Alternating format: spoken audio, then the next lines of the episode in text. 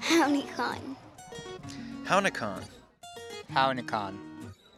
Hownikan. Hownikan.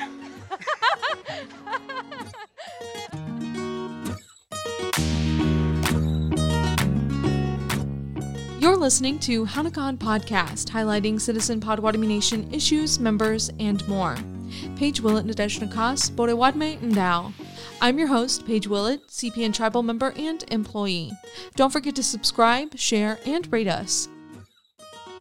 In this very special episode, we're celebrating the 10 year anniversary of the opening of Citizen Potawatomi Nation's Eagle Aviary this June, which allowed visitors in for the first time Family Reunion Festival weekend in 2012.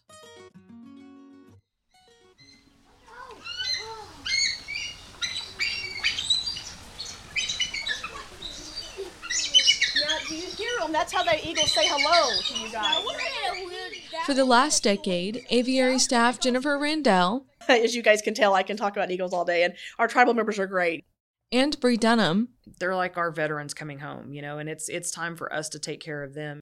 have focused their world and made their lives about taking care of and rehabilitating eagles. They have been with the aviary since its formation. They were the ones who initially proposed the idea to CPN leadership. And along the way, they have overseen every decision, improvement, and hardship. The aviary has incredible stories and achieved some of the world's first in eagle care. And Randell and Dunham talked with Hownikan Podcast about spending their days with one of the Potawatomi's most revered animals. Eagles don't know what Sunday or Christmas is, but that's okay with us. We're, we're just fine sitting here with them on Christmas Day. And The two tribal members and sisters moved onto a piece of the nation's land in 2010 to begin the construction process of the aviary. initially, we um, the plans were to open with a U.S. Fish and Wildlife grant, and we we did get turned down the first time we applied, which was devastating.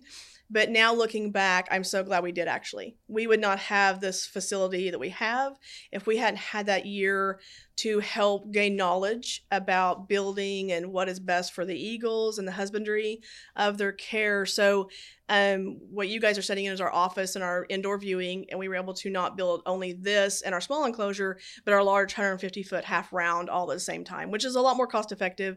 And we're so glad the tribe, you know, stepped up to do that, and it's much better for the eagles. Anytime we're going to do construction on the property, it's going to cause stress to our eagles, our resident eagles. So. Um, when the chairman realized how close we were, he said that he wanted to be able to open for our yearly uh, festival, and so it was like panic mode. Every all hands on deck, and we managed to managed to get everything in order. I think uh, two days before we opened, we had no sod out here.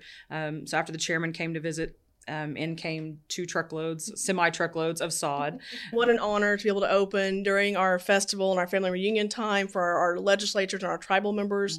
And that is really actually the highlight of our year still. We love having the schools come and other tours, but I always love to share with our tribal members what our progress is and how their eagles are doing. And that's why we do this. So, literally, our 10 year is our festival this year is literally the 10 year mark. So, how exciting! We operate under a native religious use permit and that's such a wide open ended permit because what's important to the Potawatomi might be different for the Zuni and it is and the Comanche is different. And so you know whether that's one eagle um, whether it's you know the eagles that we the number we have you know it's really up to whatever that tribe really wants to do. And so you can really tailor that program to yours and I think that's something that what we started is not where we expected to end up 10 years later, but it's so much more than I ever could have imagined it being. You know, that the eagle really is part of the cosmology of who we are as Potawatomi people. And so, you know, he intervened for us. And I think that it's important that we intervene on their behalf when they're injured. Dunham and Randell never thought they would run an eagle aviary, let alone work in wildlife care and rehabilitation. The two lived in a house with their mother and grandmother. While their lives on a day to day basis are extremely fulfilling, their journey began with an unforeseen tragedy. I try to hold my emotions back, but you know, I'm passionate about what we do here anyway in these Eagles. But you think you have your lives all planned out. We were going to college, and um, we had always been involved with the tribe. You know, mothers are the best people on the planet. So um, we were having a great, great time. And that July, we suddenly lost her. We were on a pretty downhill slide. You know, we were, she was our best friend. We didn't know what to do. Um, and dealing with our grief, we decided to go to Eagle Watchers all over the United States. Uh, but what sent us on that path and those eagle watches was our tribe. When someone walks on, that's sometimes why we use eagle feathers to honor that person. And they presented our family with an eagle feather. And I'd actually never held an eagle feather. And it was very powerful to me. And they they made sure to express the chairman said this doesn't go with her. You know we never bury things that are from the sky. So he said this stays with you all. It was a very healing time outside and we have some experiences with eagles and things that i don't think i could explain. And we just set out on eagle watches um, and one thing led to another until we found out she had actually booked um, an eagle watch uh, in in Tahlequah uh, on the Illinois River. Um, we played there as little kids, all in the river. Had no idea that there were eagles there in the wintertime. We really weren't prepared to go, but Grandma said, "No, you absolutely have to have to go. It's it's just meant to be. You know, she would be upset with you girls if you don't go." It was pretty severe cold weather, and we got there ahead of a cold front or cold, really bad storm. We didn't know we did that, but there were eagles everywhere everywhere we looked and the, and the guide that was helping us kind of go to where they see eagles he's like we've never seen this many eagles. So of course we took it as a sign you know? And it and it was a sign but it was because there was this big cold front that pushed them uh, to that part of oklahoma. And so one evening the sun was setting this eagle flew over us and it was just i don't know i felt like it was mother. It was just one of those aha moments and then decided we're going to do something outdoors. I tell our young people now how incredible it is that we see these eagles flying around us. Because when I was young, there were no eagles around us in Oklahoma. In many states, there were no eagles. So to hear they were having to put eagles' lives, you know, eagles were losing their lives, we thought, why is this happening? And it was literally because there were not enough placement. And so as the population grows, we have more get injured. And the two decided to take a chance. They spoke with other tribal aviaries across the state and country and asked them how they funded and set up their aviaries. After working on a proposal, they presented their idea to CPN Chairman John Rocky Barrett and Vice Chairman Linda Capps. Everyone told us we would get a no first, and you have to keep trying. Well, we get through this presentation, I will just never forget being in that room. And the chairman leaned back in his chair and he said, I've heard of these aviaries. You go find out how we have one. And we thought, uh, what do we do now? we, we didn't know we were going to get a yes. And, and of course, uh, as the chairman does, he had a vision of the future. And so we set out to see what it takes to, for you to have a tribal aviary. Um, one thing led to another, and you know, you have to go through these tests. The first thing was we had to go in the enclosure with the eagles, which was the biggest test I've had since we've started this. We maintain everything inside the gate, and it's simply because we've always tried to give them their space. Um, even when we come clean in the morning, we try to give them from that like seven to nine, and we don't disrupt them a certain time of day. And you know, in the summertime when it's hot, you know, so we work around their schedule. That's always been one of the hard things to kind of navigate. This time of year, we feed in the evenings. When about five o'clock, they're looking for their food. I mean, they know we have a sprinkler system, a mister system that comes on the summer because summer heat is a bigger concern. They love the winter, but literally it comes on about twelve thirty every day. And once we get into about you know at ninety degrees, and they will go about noon and start setting in front of it. They all have their own name and personality and favorite thing to eat, uh, favorite place to bathe and perch. So it's uh it's really surprising how much they know and get on a routine. But they're all so different. They're all just like people. Um, everybody always says, well, you know, they're all bald eagles. They all look alike. You know, they all have a you know white head once they're an adult. And yeah, but aside from their injury, if you could spend a you know a few days here with them and really watch them, you would tell the difference really easy.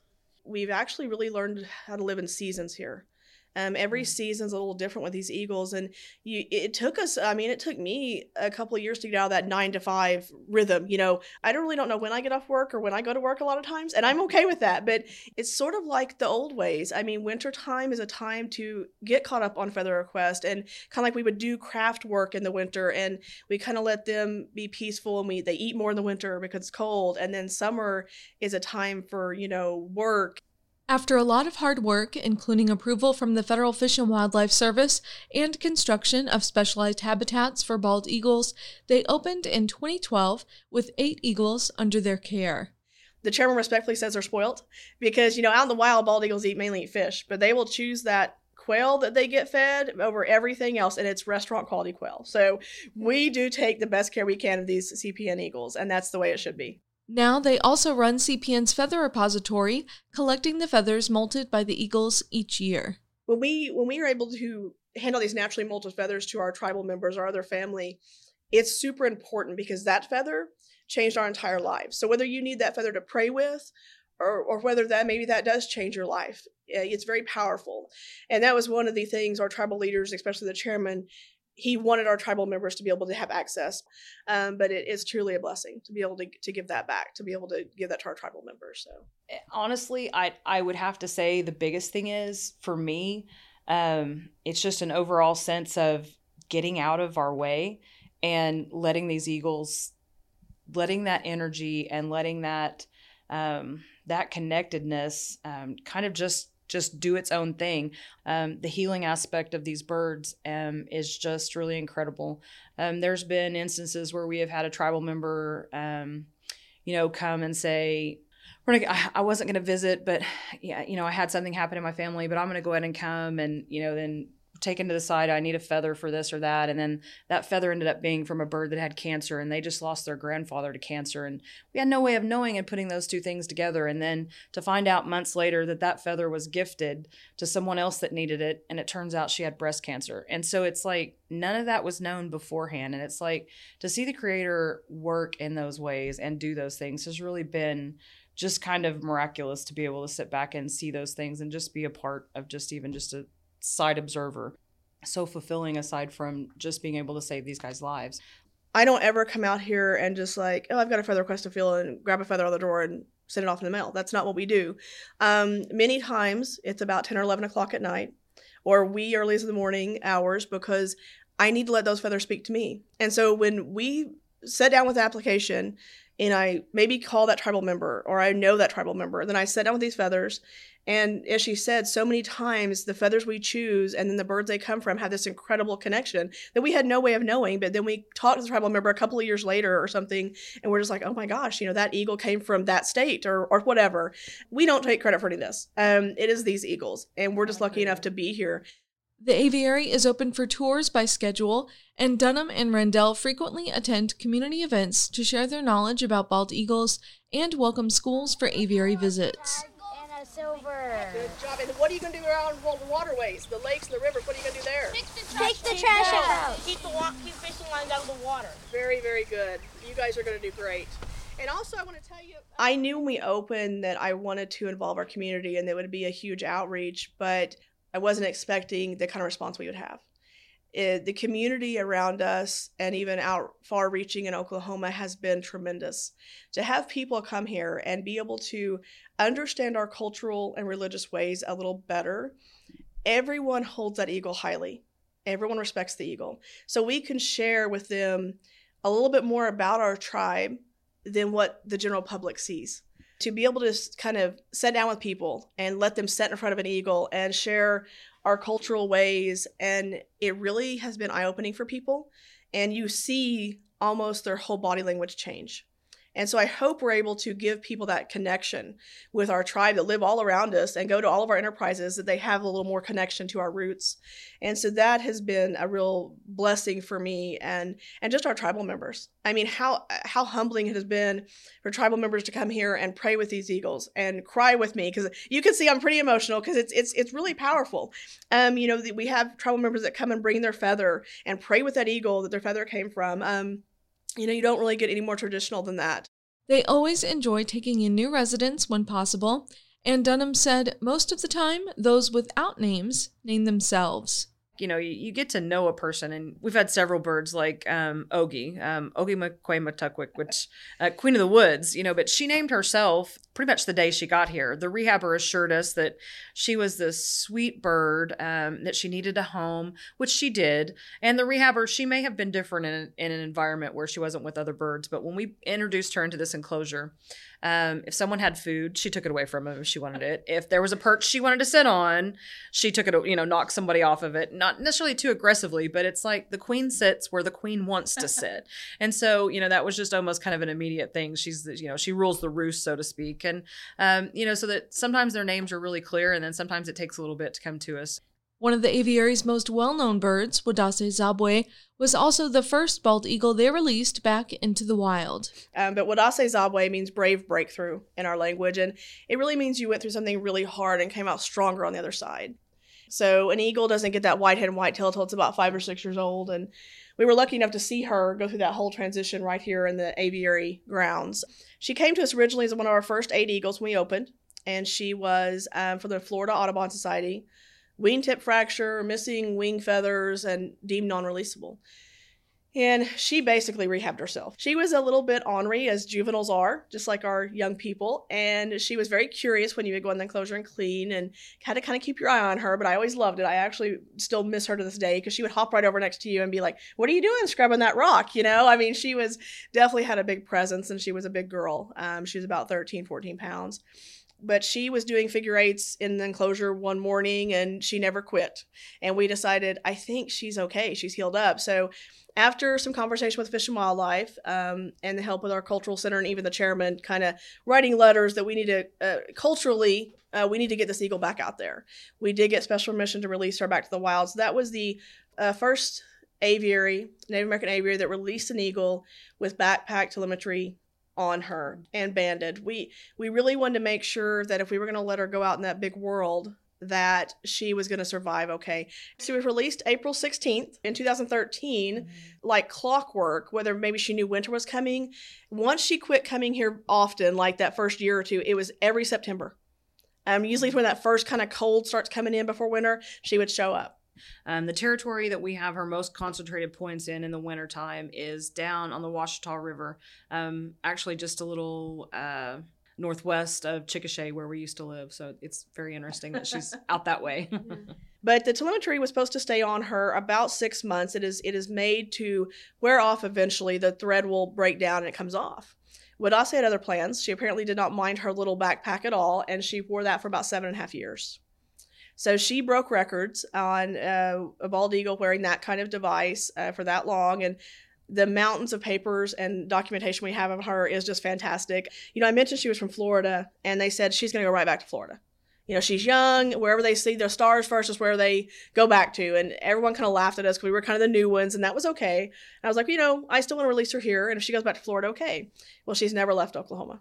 Um, we still see her from time to time for her to choose to come back here and she can go anywhere she wants is truly a blessing. That let us know she had a good life while she was here. One of the biggest requirements eagles can have is a space to nest, which happens in the winter. The CPN Eagle Aviary has a resident pair who have nested annually since 2013 Kyla and Charlie. We introduced Kyla, which is our mother eagle, so the biggest eagle we have on the property now, uh, pushing 14 pounds, and little Charlie. Uh, Charlie came in with that name, and, and Kyla's actually from Kila, Montana. But we also call Charlie Nervous Man because he was always so nervous. We worried that he would not be okay in this in this environment. Like, do we need to separate him because he was always kind of running around and nervous when people would look through the window and things. And then Kyla came about two months after we opened. We got called by Fish and Wildlife that there was some eagles in a really bad place. They needed placement really fast. So we drove to Montana to get Kyla, and we did it from the day we introduced Kyla in this enclosure. Little Charlie, which is about five pounds, uh, followed her around from the day we put her in there. So she came to us um, September-ish 2012, and um, he never left her side. Now she really didn't want anything to do with him when we put her when we put her in, uh, her in there. She didn't really know what was going on. She actually had to learn to be an eagle again. Mm-hmm. Um, she had a really hard beginning. Um, this rehabilitator wanted to keep her. She had very good intentions, but she had no place to keep her and no permit. So Kyla stayed in a pet kennel, a big large dog kennel, for about the first two years of her life. So when she came here, um, she was in really bad shape. Her feathers were rubbed off the back of her wings. She wouldn't eat whole food. We finally got her to where um, she kind of knew she was an eagle again. That running water really helped when she would splash water out of the enclosure when she got in it.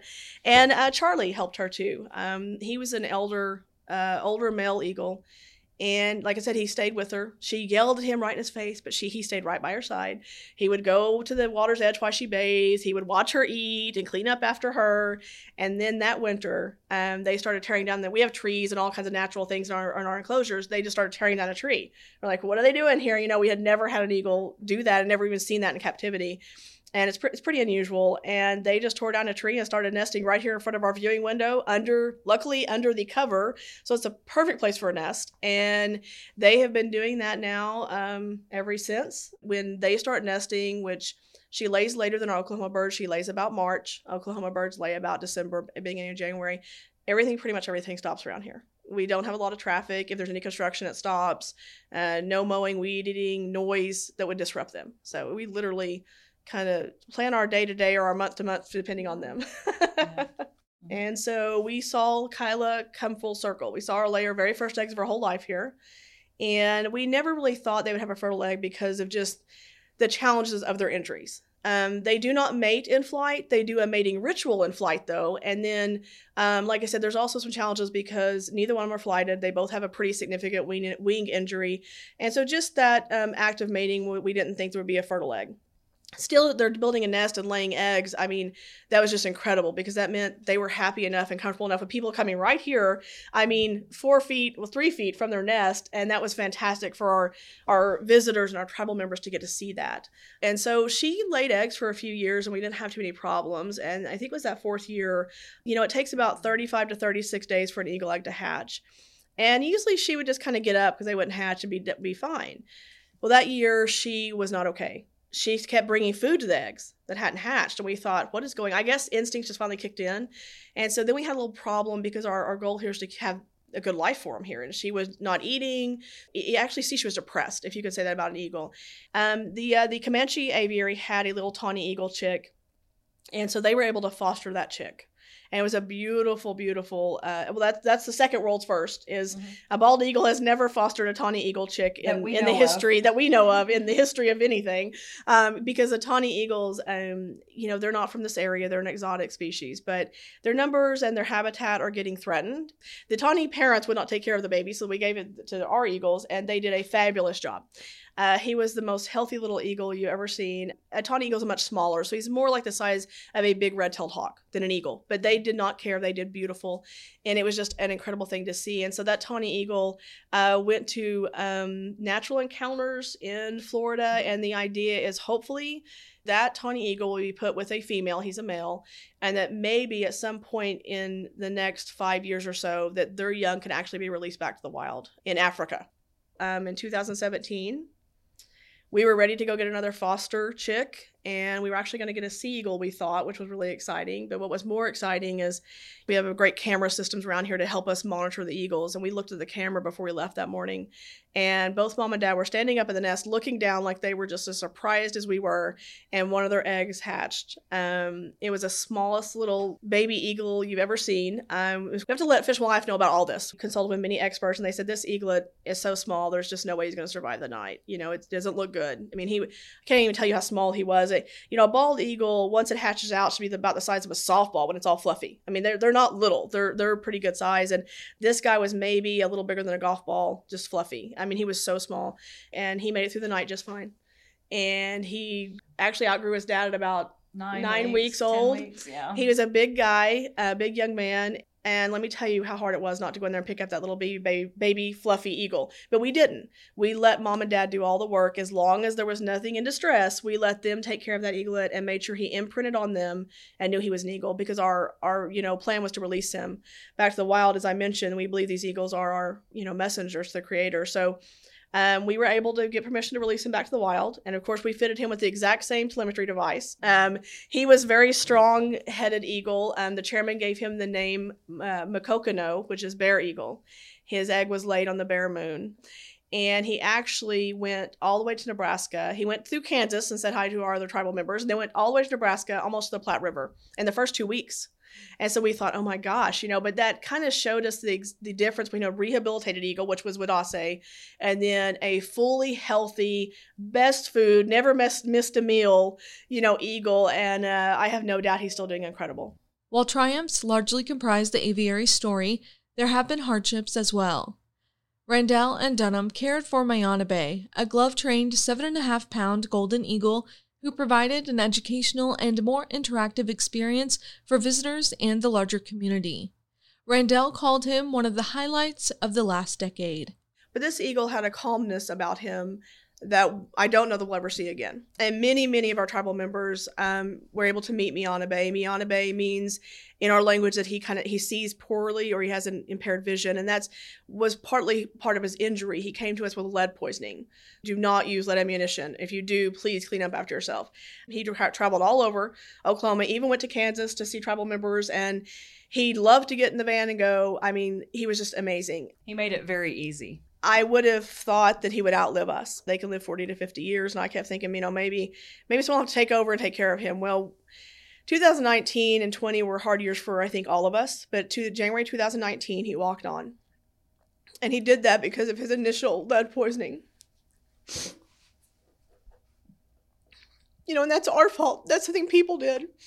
And so I, I learned the other day I did a presentation. I haven't talked about him yet. And so I can't talk about him yet without doing this he was quite the presence and i've had many people reach out to us.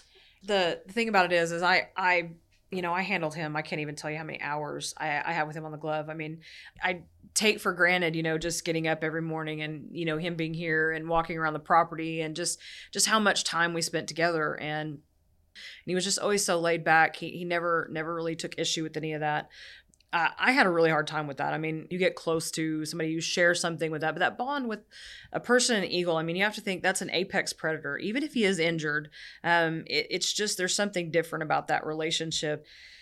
Uh, the pandemic was really hard on all of us, but we have to think about how many of our tribal members walked on and lost loved ones during that time.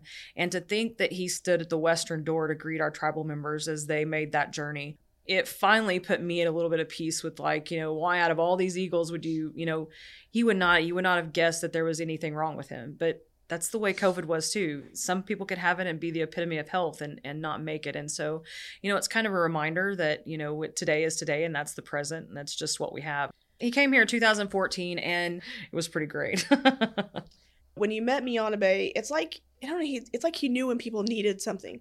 We had people that came pray with him, mm-hmm. and you know, Miana Bay was a was a a, a, good sized male eagle, and and so you never really want people touching their feet and kind of. I mean, you could lay hands on his back and pray. He, you know, we were okay with that, but you know, you never know. He's still a wild animal. So this elder came to us, and he was he was in a he has set on his little walker, and he his, was he was in his last days. Yes. Um, and his grandson wanted him to come here, and, and actually he came here on Christmas Day. We said, absolutely. And so he came here, and that elder took his hands and ran up under Miana Bay's wings, almost like hugging him. And we they were just. they were beak to nose, and that little man was looking right in his face. And of course, I have Miana Bay on the glove. I was knelt down beside his walker and I can sense the tension. Like if, if Miana Bay was to get upset or something made him anxious, I would feel that in his feet. He would grip tighter. Um, he never changed position. I mean, he never shifted his feet, anything. He sat so incredibly still. Um, but the little gentleman, um, he was Cheyenne Arapaho, and he prayed with Miana Bay for uh, what seemed like forever. But Miana Bay never once ruffled his feathers or moved. It was really incredible. In total, 14 eagles currently reside at the aviary, 12 bald eagles, and two golden eagles.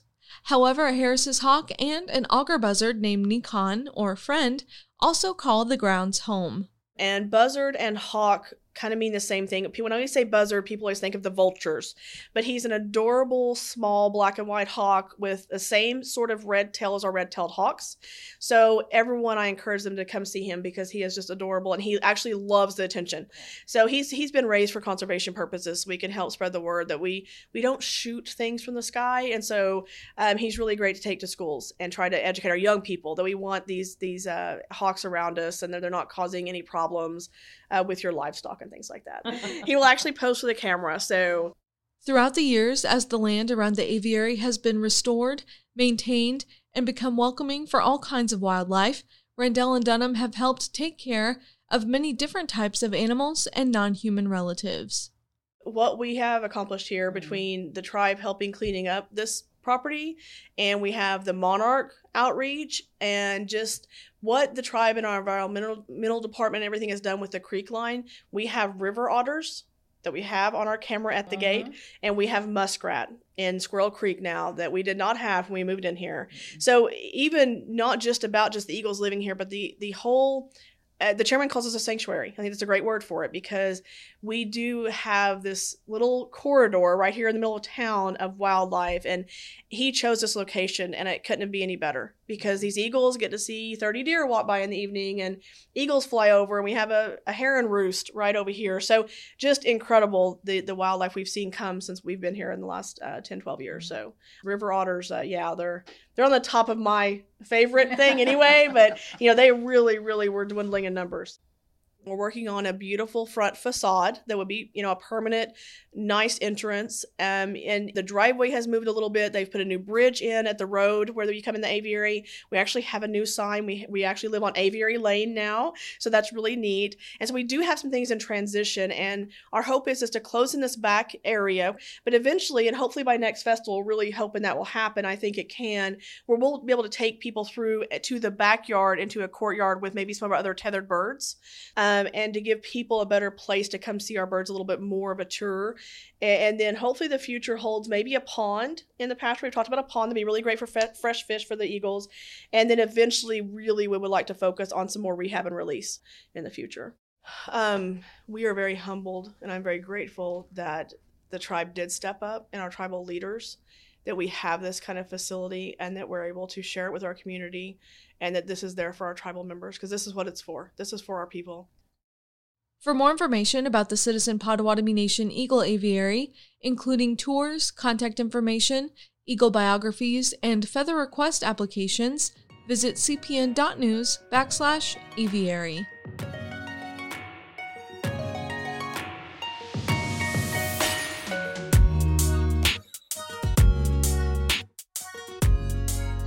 Hownikan Podcast is produced and brought to you by Citizen Potawatomi Nation's Public Information Department. Our director is Jennifer Bell. Please share the show with your friends and family members. You can find CPN on Facebook, Twitter, and Instagram. Just search Potawatomi. Visit us on the web and find digital editions of the tribal newspaper at potawatomi.org. That's P O T A W A T O M I dot org. Miigwech Bamamina. Thank you, friends. See you later.